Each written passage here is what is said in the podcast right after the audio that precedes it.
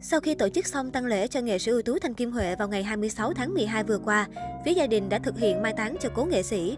Tất cả các buổi lễ, nghi thức đều thực hiện trong không khí trang trọng văn minh. Tuy nhiên, một số người lại tung tin cho rằng một phần của nghệ sĩ ưu tú Thanh Kim Huệ có người phá hoại. Bức xúc trước những thông tin thất thiệt, đại diện gia đình cố nghệ sĩ lên tiếng. Trên trang cá nhân vào mới đây, nhà báo Song Minh phủ nhận chuyện một phần có người phá hoại. Anh viết, không hề có ai ghét đến phá mộ nghệ sĩ Thanh Kim Huệ cả. Trước tiên tôi thay mặt gia đình nghệ sĩ Thanh Kim Huệ, xin khẳng định một điều là không hề có tin động trời nào xoay quanh ngôi mộ của chị tôi, nghệ sĩ tài danh Thanh Kim Huệ, như một số kênh YouTube đã thông tin. Nhà báo Song Minh nhấn mạnh thêm, những ngày tăng lễ của chị, tất cả các YouTuber đều rất trật tự, lịch sự, nghiêm túc khi quay hình, cũng như thông tin rất chính xác về lễ tang, không hề có thông tin sai lệch nào về chị. Ngay cả đêm cuối trước khi di quan, các YouTuber còn phụ gia đình khiêng những vòng hoa ra xe, nhìn rất xúc động.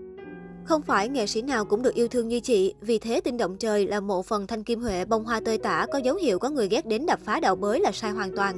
Liên quan đến thông tin, một phần của cố nghệ sĩ Thanh Kim Huệ bị bỏ bê, phía gia đình nói rõ, Hoa viên Nghĩa Trang Bình Dương là một địa chỉ linh thiêng rất uy tín.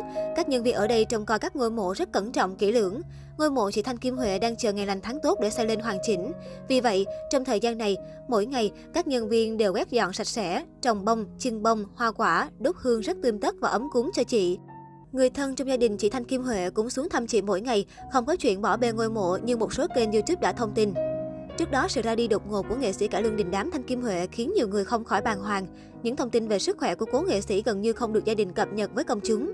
Điều này làm nhiều cư dân mạng không khỏi thắc mắc. Cách đây không lâu, Long Nhật đã chính thức lên tiếng và giải thích lý do vì sao người thân của cố nghệ sĩ giấu kín bệnh tình. Cụ thể, trang YouTube có chia sẻ đoạn video ngắn phỏng vấn nghệ sĩ Long Nhật về cố nghệ sĩ Thanh Kim Huệ. Nhắc về thông tin ra đi của ngôi sao sáng làng cải lương, nam ca sĩ cho biết anh khá sốc dù là người biết được tình trạng bệnh của đàn chị thân thiết nhiều tháng qua. Giọng ca nhớ nhau hoài còn bày tỏ, mình và nghệ sĩ ưu tú có mối quan hệ gần gũi gắn bó với nhau như chị em ruột thịt từ những ngày đầu Long Nhật bước chân vào làng giải trí. Ngoài ra, Long Nhật cũng cung cấp thêm, cả hai đã dự định thực hiện nhiều dự án nghệ thuật cùng nhau trong tương lai, nhưng hiện tại phải đành gác lại trước sự ra đi quá đột ngột của đàn chị. Bên cạnh đó, Long Nhật cũng tâm sự về lý do nghệ sĩ ưu tú Thanh Kim Huệ lúc sinh thời và gia đình giấu kín về giai đoạn chống chọi với căn bệnh hiểm nghèo của cố nghệ sĩ. Theo đó, nam ca sĩ cho biết, người thân đồng nghiệp đều mong muốn để hình ảnh một Thanh Kim Huệ rạng rỡ xinh đẹp nhất trong lòng khán giả. Anh tâm sự, gia đình đồng nghiệp ai cũng biết tin cả, nhưng phải giữ thông tin này kín như bưng cho đến lúc chị trút hơi thở cuối cùng mới công khai. Bởi vì chị đã sống cuộc đời quá đẹp, nên gia đình và người thân không muốn những thông tin bệnh tật ốm đau của chị bị lộ ra bên ngoài. Bởi vì phải gìn giữ nâng niu như gìn giữ báu vật của nền cải lương. Anh chia sẻ khi phát hiện bệnh nặng, nữ nghệ sĩ vẫn tiếp tục đi quay nhiều chương trình giải trí, phục vụ cho khán giả cống hiến hết mình trên sân khấu. Nhưng khi về đến nhà, cô phải nhờ chồng, nghệ sĩ Thanh Điền, bế từ xe hơi vào vì không còn đủ sức. Không chỉ riêng Long Nhật, nhiều nghệ sĩ nổi tiếng và khán giả đều bày tỏ sự xót xa khi ngôi sao sáng của làng cải lương giờ đã tắt.